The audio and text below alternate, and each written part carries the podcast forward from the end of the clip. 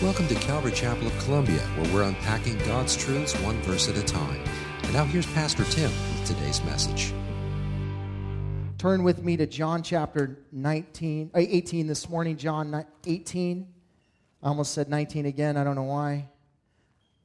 Probably because I've been in this passage all week and I'm like, man, it's been so good, so convicting that maybe I just want to move on to 19. But I got to share it with you because it is awesome. John chapter 18. And uh, stand with me if you would, please. And we are going to read our passage this morning.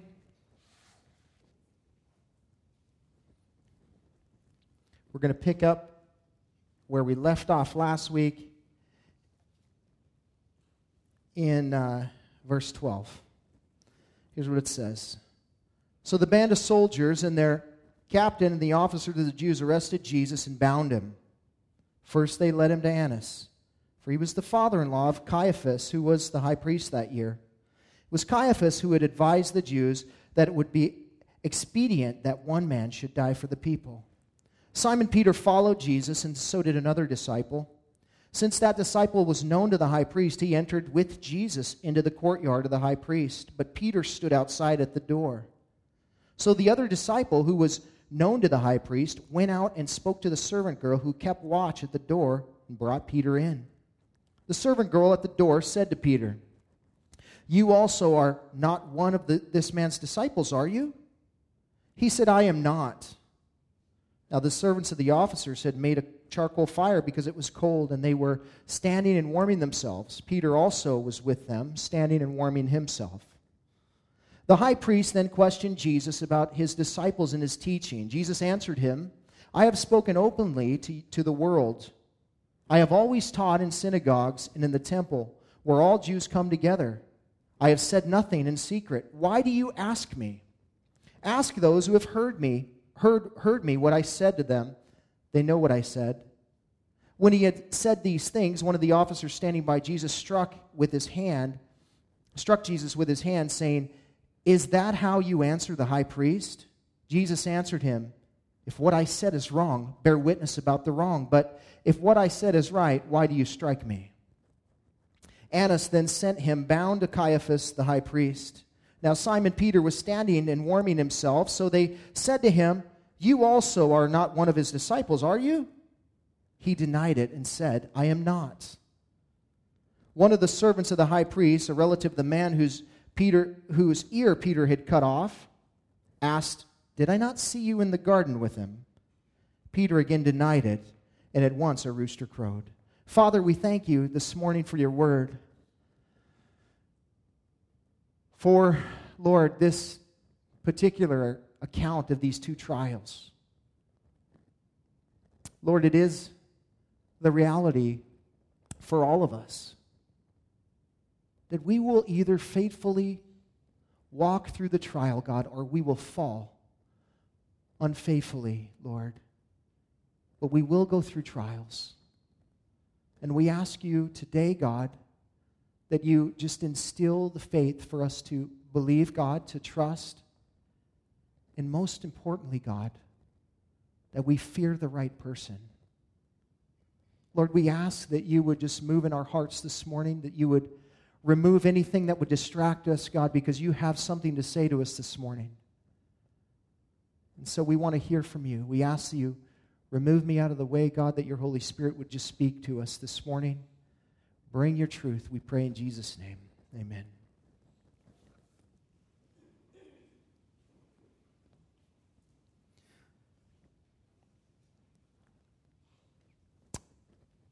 If you were with us last week, you'll recall that the message was entitled The Tale of Two Gardens. The Tale of Two Gardens. And the reason it was entitled that was because we know that uh, the, the battle began in a garden for life, in the Garden of Eden. And of course, the fall came as a result of Adam failing in the garden. And, and, and then we find that life also will be restored through a garden, the Garden of Gethsemane, where Jesus is there with his, with his disciples this very night. You recall that he had to cross over the bloody brook Kidron, which is a representation where the, the Passover lamb blood was flowing through that little stream Jesus would have to cross that to get to the garden that he would go and he would pour his heart out before the Lord. He crossed that brook being reminded that he was about to pour his blood out, that he was about to become the Lamb of God that takes away the sin of the world. He then comes to this garden called Gethsemane, where he would now prepare for his final act. Now, you have to understand up to this point how much Jesus has already done. You have to realize that Jesus Christ is God, and his first mission was to become a man, that he would set aside his glory. The Bible says that he would humble himself, that he would take on the form of a servant. He'd become obedient even to death. Jesus came down for you and I. That was the first part of his mission. He had to come. But, but it doesn't stop there. He became a man, which the Bible goes on to describe. Even John the Baptist, the first time he see him, he said, Behold, the Lamb of God that takes away the sin of the world. Jesus became a man who would become a lamb. The Lamb of God that would be slain for you and I.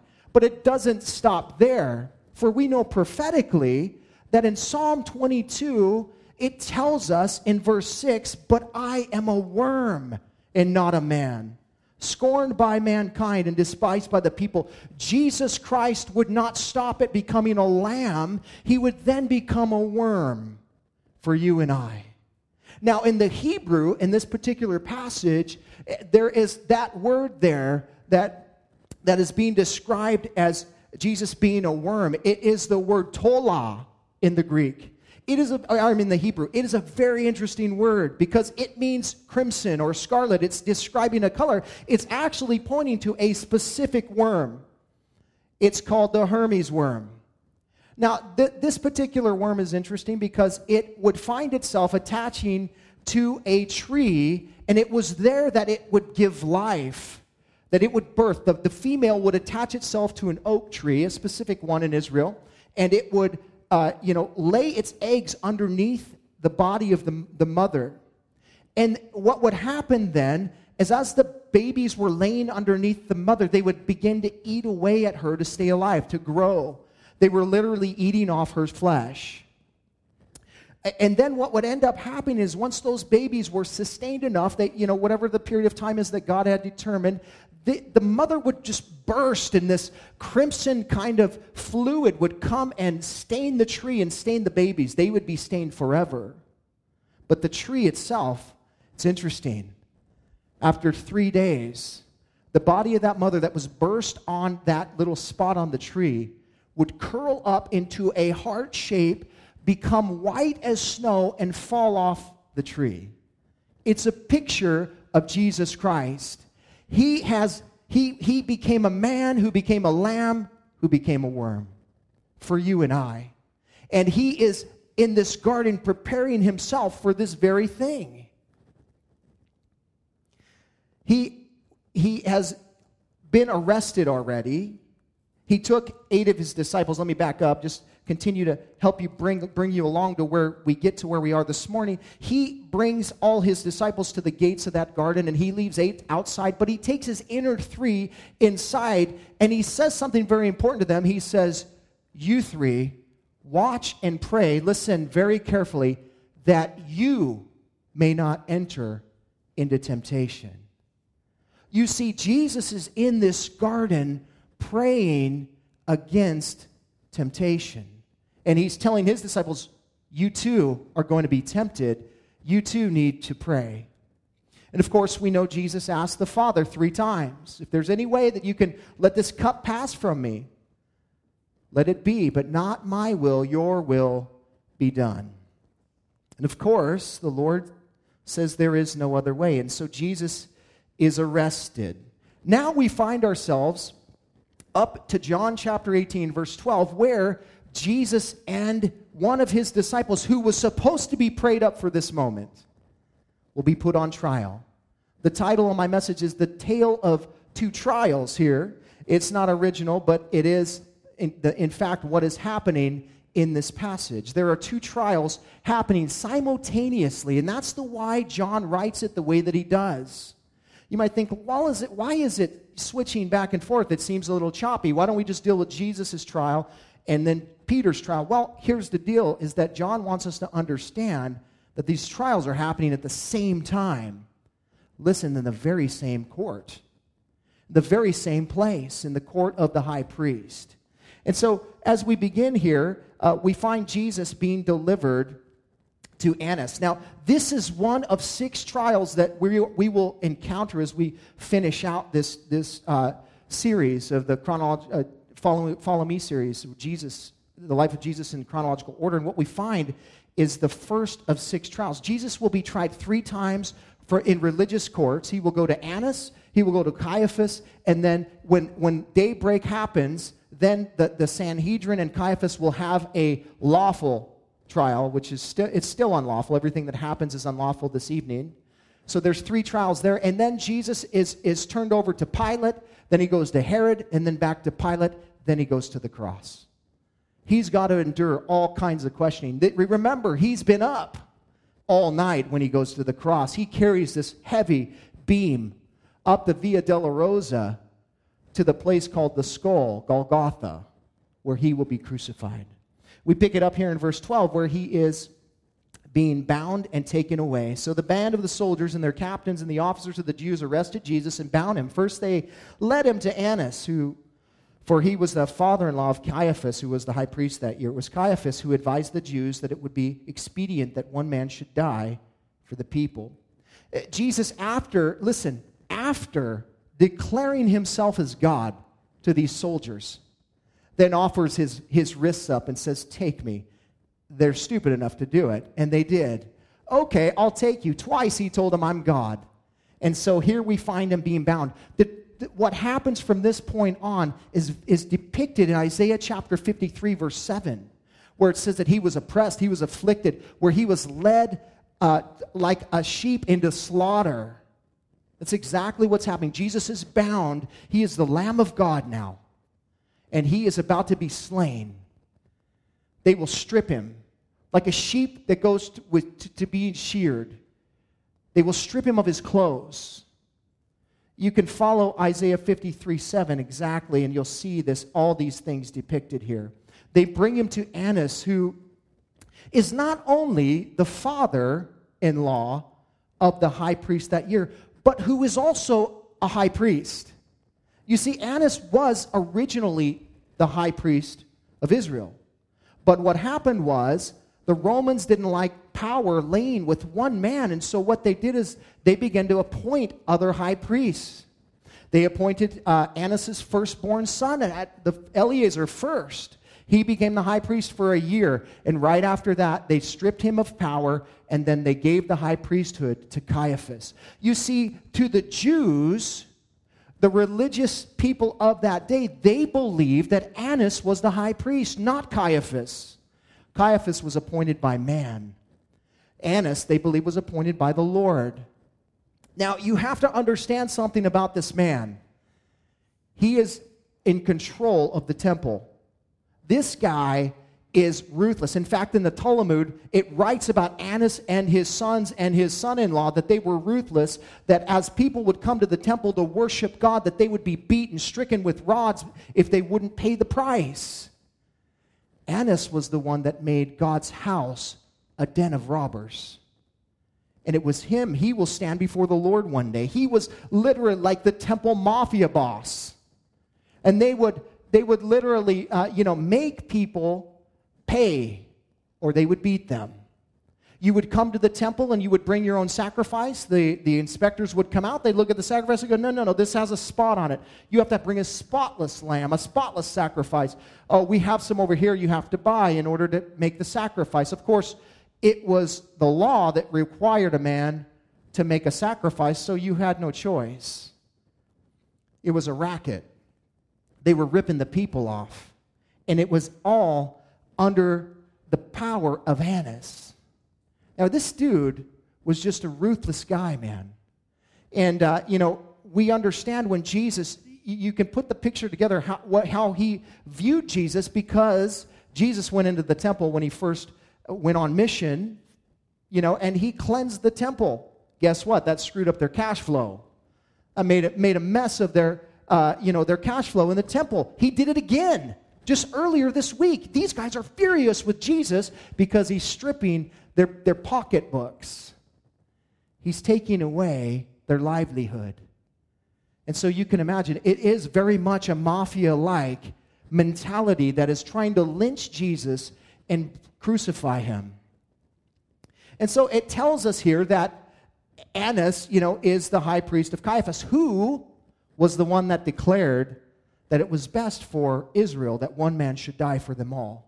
I want to read the account to you in John chapter 11, verses 47 through 53. Here's what it says So the chief priests and the Pharisees gathered the council and said, What are we to do?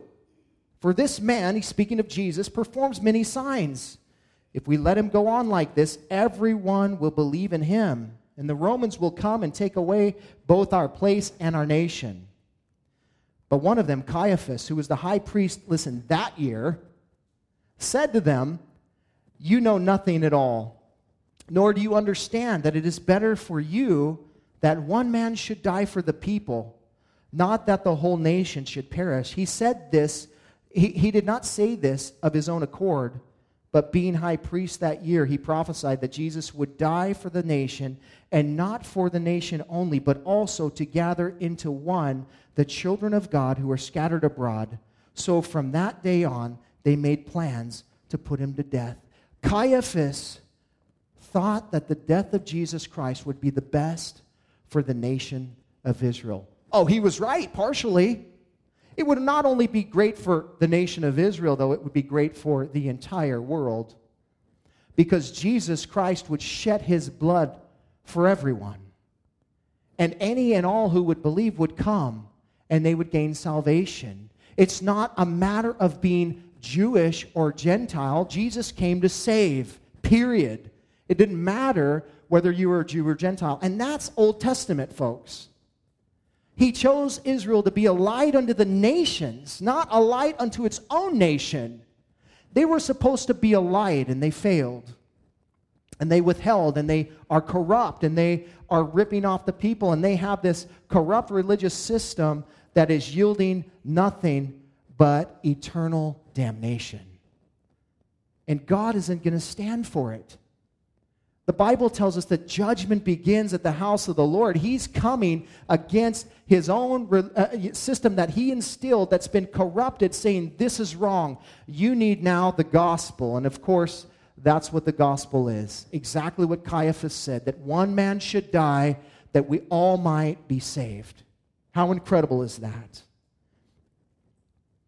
And so, uh, as we move on now, Jesus is brought before Annas, and now we look at Peter. Peter is there. He is outside the walls as some of this is going on. We pick it up in verse 15 where it says Simon Peter followed Jesus, and so did another disciple. Since that disciple was known to the high priest, he entered with Jesus into the courtyard of the high priest, but Peter stood outside at the door. So the other disciple, who was known to the high priest, went out and spoke to the servant girl who kept watch at the door and brought it and brought Peter in. The servant girl at the door said to Peter, "You also are not one of this man's disciples, are you? And he said, I am not. Now the servant and the officers had made a charcoal fire because it was cold, and they were standing and warming themselves, Peter also with them, standing and warming himself. Jesus is, is arrested, and, and John tells us that Peter and another disciple trail this mob. They, they, they're, they're following him. What are they doing? They're following Jesus. You have to remember that Jesus or Peter said to Jesus, I will not deny you. I will give my life up for you. And that's why he pulled the sword in the garden, and that's why he's trailing this mob, is because Peter is saying, I will trust in myself. I'll do it. I'll save you. And what we find is Peter operating in pride and arrogance, not willing to receive the word of God, where Jesus himself said, I will be crucified. No, Peter said, I will save you. How can you save the Savior? You can't save the Savior. So here we find Peter. He's going to do something. Actually, he's going to do the very thing that Jesus told him he was going to do. He's going to deny him three times. Here we find another disciple. Now, there have been all kinds of conjecture about who this other disciple is. We don't know. If God wanted us to know, He would have said it. But here's what we can deduct from Scripture, particularly the Gospel of John, is that in John chapter 20 and in 21, John himself refers to him as the other disciple, as another disciple. He also never mentions his, himself by name in his own gospel. He always says, you know, the one whom Jesus loved. He calls himself another disciple. Very possibly could be John that is the other disciple here. And it makes sense too because um, James and John, their, their mother, eh, you know, they had, they had, they had, had ties to the priesthood. They had their relatives. They had relatives, you know, they were relatives of um, Elizabeth. And, and um, what was her husband's name? John the Baptist's dad. Zachariah, sorry. He was a priest in the, in the priesthood there, and it was, um, you know, they were, they were family. And so John probably connected with Zacharias, you know, when he was in, in, in, in there in Jerusalem and the priesthood and all. And that's probably, it's probably him. I don't know, but that, that's very possibly could be that it's John here. Irregardless, we know that this one has a relationship with the high priest, and so he goes right into the courtyard where Jesus is being tried. Of course, Peter's still trailing. And the other disciples, like, where's Peter? Oh, yeah. Yeah, he can't get in because this is invitation only. And so we find the other disciple go back and, and, and because, listen to this, because of the relationship that he had, he was able to get Peter in. Now, I think there's an application for us here, and it is this. If you put yourself in a Christian bubble and you never ever live outside of that bubble and even the relationships that God wants you to make outside of that Christian bubble to the world that He wants you to reach, if you live in this bubble, you're going to miss the relationship that God designed you to have for His purposes. You know, John has a relationship with this high priest, and it's for His purpose. It's for the Lord's purpose. It was God who ordained that. It was God who orchestrated this, that this other disciple would be the one that would follow, that would get Peter in the door so that Peter could fulfill what Jesus said he would do, that he would deny him three times.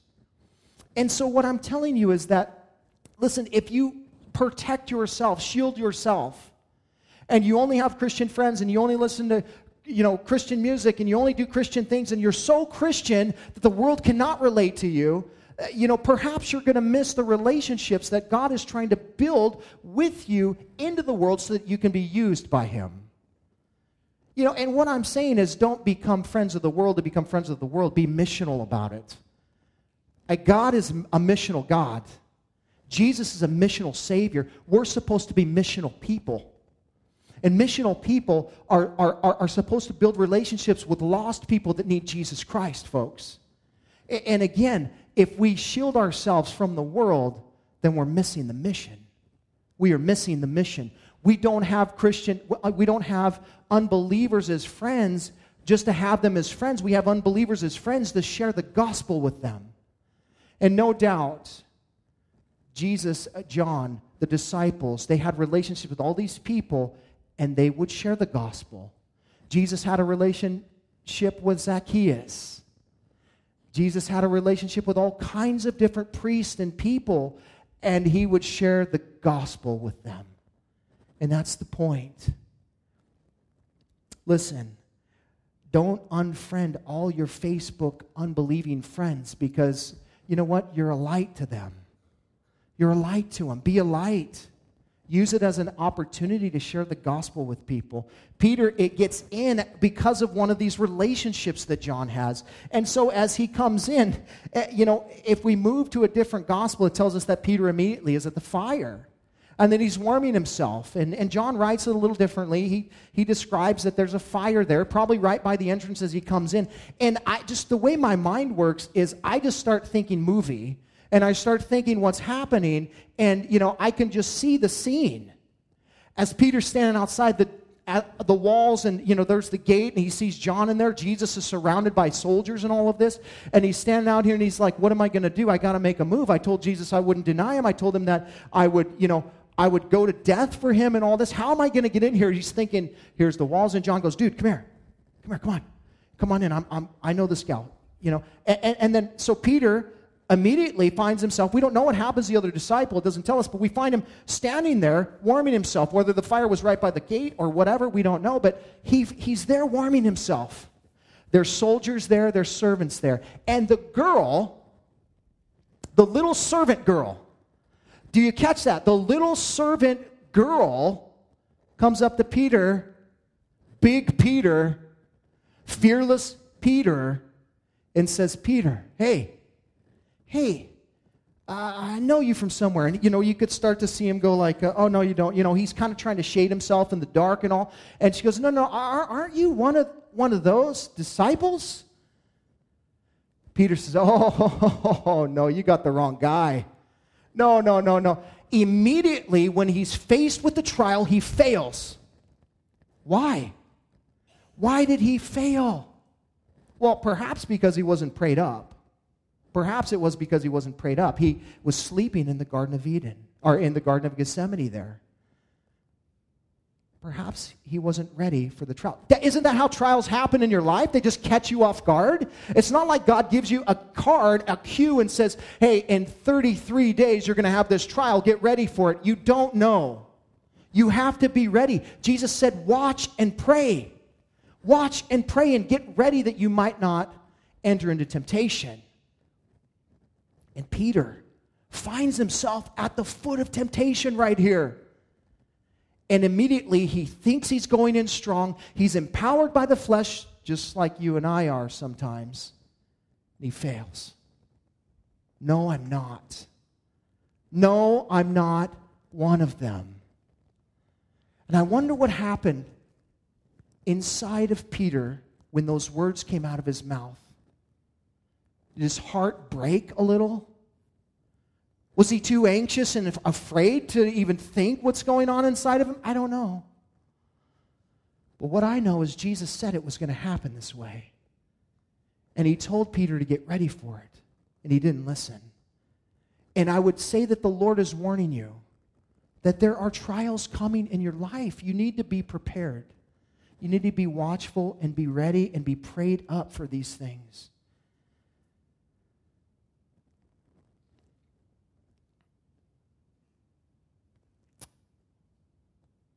In another gospel, in the Gospel of Mark, it's interesting because what it says here is in Mark 14:30 that these are Jesus' words to Peter about his denial. Truly, I tell you, this very night before the rooster crows twice, you will deny me three times. Now, the other gospel accounts, Matthew, Luke, they, they don't really give us, they say, and John, they tell us that Jesus is going to, that, that Peter is going to deny Jesus before the rooster crows. But here we see that it says that he's, the rooster is going to crow, crow twice. Now you could think like, oh man, this is a contradiction in Scripture. Now the whole thing's not true and all of this. No, no. Let me explain it to you. Here, here is the reasoning behind this. You see, in Mark's gospel, who Mark, if you know who he is, he was the scribe of Peter, and probably it's Peter's eyewitness account of the gospel, Mark, being written, probably through Peter's eyes, gives a more detailed account of what Jesus said there. Because in this time frame, I don't know if you know much about roosters and how they crow and all, but um, roosters, contrary to popular belief, don't crow because the sun's coming up. Roosters crow because temperatures are changing.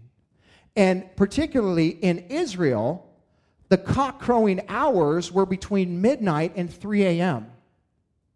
The first um, cock crow would come about 12:30 when the temperature would begin to drop. We see it's cold outside. Peter standing by a fire. And then we then it was typical that again at 1:30 a.m. that another rooster would crow. Jesus was saying to Peter that you're going to deny me before 1:30 a.m. You're going to deny me before the rooster crows twice. Three times you're going to do this. Peter denies it here. We hear the first cock-a-doodle-doo immediately after he says that. Mark's gospel tells us, but he denied it in, in Mark 14, 68, but he denied it, saying, I neither know nor understand what you mean. And when he went out into the gateway, the rooster crowed. Cock a doodle doo. That was one down. Peter's on thin ice here. His trial is not going well, but I bet you he's praying now, probably in deep prayer. Let's check on how Jesus is doing. Verse 19. Then the high priest then questioned Jesus about his disciples and his teaching. So here Jesus begins to be questioned about who he is. Now, this is illegal. This is illegal. This is them trying to frame Jesus, set him up for him to incriminate himself. That's illegal in a Jewish court. Uh, you know, just like it is in our court, they have to have evidence before they can bring you in. They have to have some reasonable cause to bring you in to question you. And, and the high priest isn't there to question you, he's there to, to, um, to tell you, to proclaim what it is that you've done. He is, he is there to basically judge you. He's not there to question you. And yet, here we find Annas beginning to question Jesus about his disciples and about his teaching. Now, Jesus is interesting. He just skirts the whole discipleship issue. He, he doesn't even want to bring his discipleship into this. And so he goes directly to his teaching. And he says, Oh, guys, what are you talking about? What do I teach? Have you not heard me? In fact, I'm pretty sure you were there and you've been there and you've been there and you've been there and you've heard me teach. You've heard what I've said. I'm not saying anything secretly. What I'm saying to you is that you need the gospel. You need to repent, is what his message was. Repent and believe. Mark 1 14 through 15 tells us this is the message that he proclaimed. Now, after John, who is John the Baptist, was arrested, Jesus came into Galilee proclaiming the gospel of God, the good news of God, and saying, The time is fulfilled, the kingdom of God is at hand. Repent and believe in the gospel. What is the gospel? The good news of Jesus Christ that he would come. He would become a man who would become a lamb, who would become a worm for you and I. That's the gospel. Eh, you know, he's trying to help the Jews understand that they are in desperate need of the gospel, folks. That their faulty religious system is not going to help them when it comes to the judgment of God.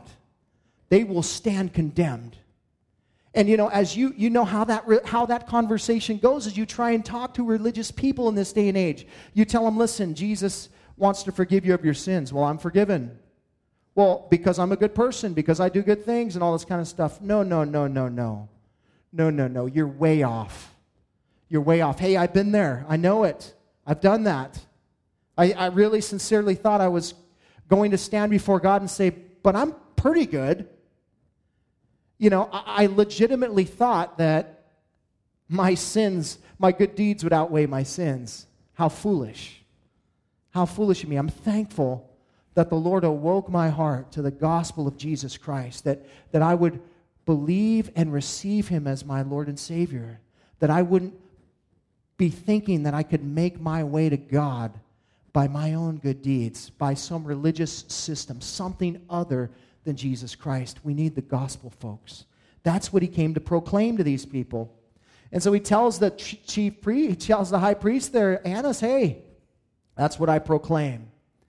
And, and then Jesus questions him, which doesn't go well. He, he, he tells him here, Why do you ask me? What Jesus is saying is, Where are the charges? Why are you incriminating me? This is illegal.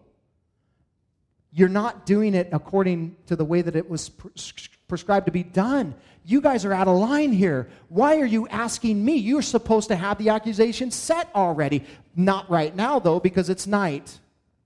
You're not supposed to do this at night. And Annas has no answers. Of course, when Jesus answers him that way, he gets smacked by one of the temple soldiers there. Smacks him literally in the Greek. When he struck him, it's literally with a rod to the face. He just smacked him. Now, because my mind works like a movie, I imagine Peter warming himself, hear the smack, look over, and seeing Jesus over there, you know, across the courtyard being questioned, just being hit by one of these things. And he's, he's up next. He's up next. So you can imagine the fear that's gripping his heart. Look at verse 25. Now Simon Peter was standing and warming himself. So they did, so they said to him, you also are not one of his disciples, are you? He denied it and said, I am not. one of the servants of the high priest, a relative of the man whose ear Peter cut off, asked, Did I not see you in the garden with him? Peter again denied it, and at once a rooster crowed. Peter, Jesus is being delivered over um, to Caiaphas, which we'll pick up next week, his trial there. Jesus is steadfast, his eyes are fixed upon the cross. He is not going to fail the trial, and I'll get to that in a minute. Peter, on the other hand, is standing there trying to figure out how am I going to get out of this. Now, here's what I don't want you to miss. And I believe wholeheartedly, and, and you know, we don't, we don't read emotion into the text, but what I want you to understand is Peter loves Jesus. He loves Jesus. We know he loves Jesus. He has, he has said some miraculous things. He said, said, you know, man, when, when Jesus said, unless you eat my flesh and drink my blood, you can have no part for me. And all the, all the disciples began to go away in John chapter 6. And he looked at his disciples. He said, do you guys want to go too? Peter stood up. It was Peter that stood up and said, Lord, where else can we go? You have the words of life. Where else can we go, Lord? Peter loves Jesus. He loves him. But here's the problem, he loves his life more.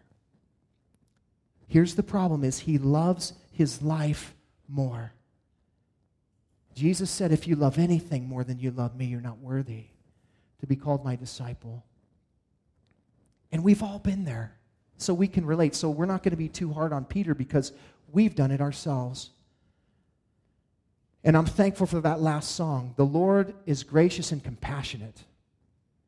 His forgiveness is enough. He forgives us. Listen, Peter's denial here is not the unpardonable sin, folks. Contrary to popular Christian belief, the unpardonable sin is blasphemy of the Holy Spirit. Blasphemy of the Holy Spirit. Now, what I'm saying is, you know, don't do it. Jesus said, if you deny me before men, I'll deny you before my Father. But what I'm telling you is that that's a continual denial. That is not a one time denial. That is not, I'm, I'm scared of my life.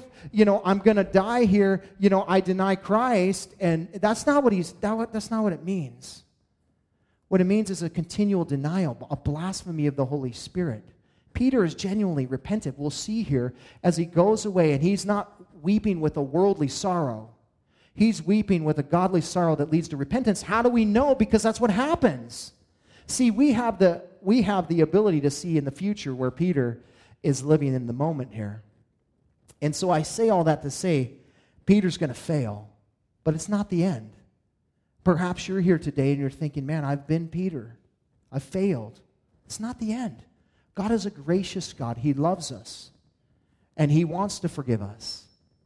You know, we have to get over ourselves a little bit and humble ourselves and ask for that forgiveness and bring it before him. But here, here we find Peter, and he is, again, once before uh, the accusations are flying. He's nervously warming himself by the fire. Everybody's looking at him, and uh, he's asked once again, are, are you one of his disciples? And Peter says, I am not. And, and, and what, what's interesting is, out of nowhere, I, you know, it's almost like this dude out of the dark walks up to the fire and he goes, Huh. Because I was in the garden where you cut my, my, my relative's ear off. Jesus put it back on, and I'm pretty sure it was you. And at that point, you know, uh, the, the, one of the other gospels, both, both Matthew and Luke describe for us that Peter begins to curse himself in these moments. He begins to say, uh, You know, curse me, God, if I am the man that would stand with Jesus. I'm not one of his disciples. He begins to curse and, and he becomes indignant. He's trying to save his life. And in the midst, he's denying his Lord. And so, as Peter says that one last time, he denies the Lord. All of a sudden, cock a doodle doo.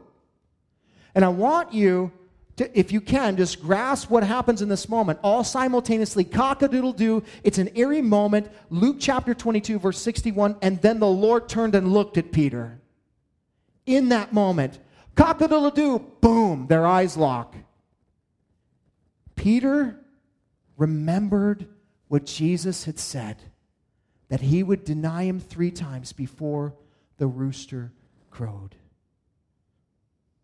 Peter was reminded that he would disown his own Lord. And then it says in Luke 22, verse 62, and he went out and wept. He went out and wept. He, it broke his heart. Now, Judas did the same thing. He, he, we'll see later, he goes out and weeps too, but it's a different kind of weeping. Peter is genuinely sorry that he denied the, his Lord, and we know that from his actions. Judas, we see, hangs himself. It's a worldly sorrow that does not lead to repentance. It's sorry that I got caught. Sorry that I got caught. Peter is, I'm sorry I denied you, Lord. Forgive me. And it's a turning away from your sin. That's what repentance is. And what we need to understand is that God is a God of forgiveness. Therefore, we need to be a people of repentance, right? That's the way it works. You don't just get forgiveness, you come to the Lord and you ask for it and he gives it to you. He extends it to you. He wants you to repent. Now, repentance again is turning away from your sin and going the other way. It's not, it, not that you're ever going to struggle with that again, because you may. But in that moment, it's a decision that you're making that's saying, I'm not going to do that again. And I believe Peter made that decision in these moments. Somewhere after happening here, after, you know, we'll see in John 20 when they get back together, the res- resurrection of Christ and all, that, that Peter somehow has a change of heart because when Jesus ascends and Peter is delivered to the, uh, um, the same people that crucified Jesus, it says in Acts chapter 4, verse, uh, verses 19 through 20, but Peter and John answered them. Whether here's Peter and John, they're standing before the two disciples that are in this moment in the garden, there, the courtyard. They're being being discipled. It's they're they're being brought before the, the same people that crucified Christ, and they are being questioned just like Jesus was, and they're being told that you better not talk about that gospel and you better not talk about that Savior, Jesus. He is not our Messiah. You better stop with the language. And they say this, but Peter and John answered them. Whether it is right in the sight of God to listen to you rather than to God, you must judge, for we cannot but speak of what we have seen and heard. What we have seen and heard. Back a little bit in verse 13, it says that now that when they saw the boldness of Peter and John and perceived that they were uneducated and common men, they were astonished and they recognized that they had been with Jesus. You see, repentance produces power in our life and a boldness in Christ to stand against our temptation. When we repent to God, we turn away from our sin and we begin to pray intently about that sin and say, Lord, protect me from this. You begin to watch and pray that you might not enter into temptation. Guess what? You become bold in your faith against that. But what can happen is we think, like, oh, I'll never do that. Isn't that what Peter did? Who's he trusting in? He's trusting in himself. I'll never do that. I'll never deny you, Lord. I'll never do that. And yet, what does he do? He denies the Lord because he's operating his own power. If you are here today and you are, are you know, prideful enough to say this, that there is not something that you would do, then you're opening yourself up for that very sin. You know that? If you are sitting here going, I'd never commit adultery on my wife. I would never cheat on my wife. I would never do this. I love her way too much. She is so dear to me and all that kind of stuff. Be careful. Be very careful because you are standing very, you could very well be standing in your own power. And the Lord and the enemy may say, Well, let's see how strong you really are. Lord, stop protecting this one in this area and let's see what happens. Let's see if they can stand on their own because they certainly think they can. Listen, I'm telling you that I am desperately wicked and I need God in every moment of my life. There's not a single thing that I wouldn't do if the Lord and the Holy Spirit wouldn't be upon me, keeping me, helping me, me praying about these things in my life. Listen, there, there are things that may, maybe there, there are things in my life that I would be caught up in and I'd be swept away from. But if I'm too prideful, I might think, oh, I'll never do that. Beware of your own power because the Bible says you're powerless. against sin. But in Christ, you can resist all things. You can, with the Holy Spirit, you can do all things. You can resist temptation. But be careful. There's one point that I want to make very quickly, and I don't have time to really go into it, but I believe the reason why, the main reason why Peter failed and Jesus was faithful had to do everything with who they feared. Had everything to do with who they feared. Because Peter feared man, and that's why he failed. Jesus feared God, and that's why he was faithful. Jesus grew in the knowledge and the wisdom of God. What does the Bible say about the fear of God? That the fear of the Lord is the beginning of what? Wisdom. And in Psalm 9, the fear of the Lord is the beginning of knowledge. Jesus feared God. Like he knows God. He is God, but at the very same time, he was a man and he feared God. And I think the church has forgotten the idea that we got to fear God. Like, we're talking about the God of the universe here. We're not talking about Jesus as my homeboy. We're talking about the God of the universe.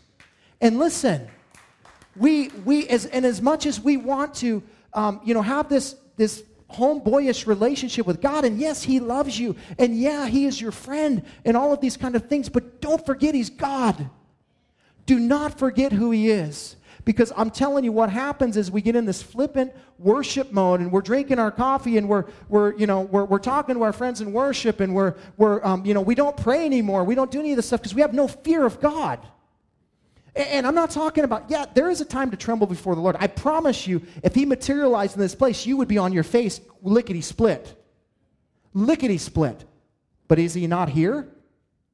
Is He not in this place? He is here, and yet we are I'm not saying you, but I'm saying we can be very flippant about how we worship our God. Listen, the fear of man is a snare. You come into this place and you're more worried about the dude next to you, what he thinks, than you are about what God thinks. You're more worried about what your coworker thinks, the dude in the cubicle next to you, about the sermons that you're listening to, more than you are about the God that you serve. You're more concerned about, you know, uh, what man, how you appear before man, more than you care about how you be fear, be, appear before the Lord. And God is saying, don't forget to fear me. I'm a jealous God, and I want your worship, and I'm not going to contend with man. Peter feared man. He tried to save his own life in this moment, and that's why he failed. The fear of man is a snare. I want to tell you, I don't have the time to go into it. This book right here, when, when uh, people are big and God is small, you need to read this book. If you don't think that you uh, fear man, you need to read this book. It's by Edward Welch. It's an older book. It is a phenomenal book about the fear of God and the fear of man. And how we oftentimes, not even unknowingly, we make man so much bigger than God. You know, let me ask you, how long did it take you to get ready this morning? And who were you getting ready for? You getting ready for the people that are going to be here? Or are you getting ready to, to stand holy? You know, we get ready before the Lord by prayer, by supplication, by preparing ourselves to come and worship this holy God, this almighty God. We get ourselves ready physically for man, don't we? And we're worried about what we're wearing and we're taking our selfies and posting our pictures so that everybody thinks we're cool. And, and the Lord, eh, God is just saying, man, what are you guys doing? Who are you worshiping? That's what this book is about. And I'm telling you, if you, if you don't think that you have fear of man in any area of your life, you're fooling yourself. There's so many areas in my own life, as I read through this thing, I'm just like, oh my gosh, Lord, help me. Help me. Fear the Lord. It's the beginning of wisdom and knowledge. Fear God. Don't lose sight of God. Yes, tremble before God. Tremble before Him. It's okay to tremble before Him. But to have that holy awe of who He is, that you, you are, you have no right to be in His throne room. You have no right to be there, but He wants you there, and so He made a way for you. He sent His Son because He loves you that much. Do you love Him that much that you would care enough to fear him more than you fear people on the horizontal. Man, be careful. Be prayerful and fear the Lord. Amen. Father, we thank you for your word this morning. We thank you for your goodness in our lives. And God, what, a, what an incredible indictment upon us.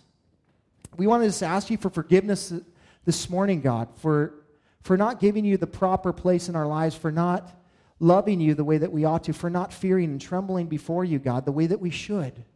You are a holy God. You are an awesome God. And uh, we, we just want to this morning acknowledge, Lord, that you're here, that you're amongst us, Lord, and we want to just bow before you. You're holy. You're awesome. Lord, you are King of kings. You are Lord of lords. You are almighty. You are all powerful. Lord, you are all knowing. You know the wickedness in our own hearts, and yet you love us still, Lord. You are amazing, Lord. May we, may we be amazed by you this morning. So much so that we care more about what you think than anybody else. God, we're asking this morning for you to help us in this area of fearing you more than we fear man. That we would make, it's the cry of John the Baptist, really, Lord, that I would decrease, that you might increase. Lord, it's the cry of saying, I don't want to do anything that doesn't bring you glory. Lord, save us from ourselves. This morning, we ask that you, by your Holy Spirit, would release the bonds of the fear of man in our life. Your word tells us the fear of man is a trap, it's a snare. But you also say in that same verse that we can run to you and we're safe. We want to run into your arms this morning, God. We want to fear you more. Help us to be watchful and prayerful, Lord. Help us to just remember who it is that we're serving. That although you love us and you're our friend, you're also our God. So we lift you up, God. We praise you. We thank you. We ask you to continue to have your way in us in Jesus' name. Amen. Thanks for listening. You can hear more of Pastor Tim's studies through the Word of God on our website, www.calvaryofcolumbia.org. Thanks again for listening, and we hope you'll join us again as we continue to study God's Word.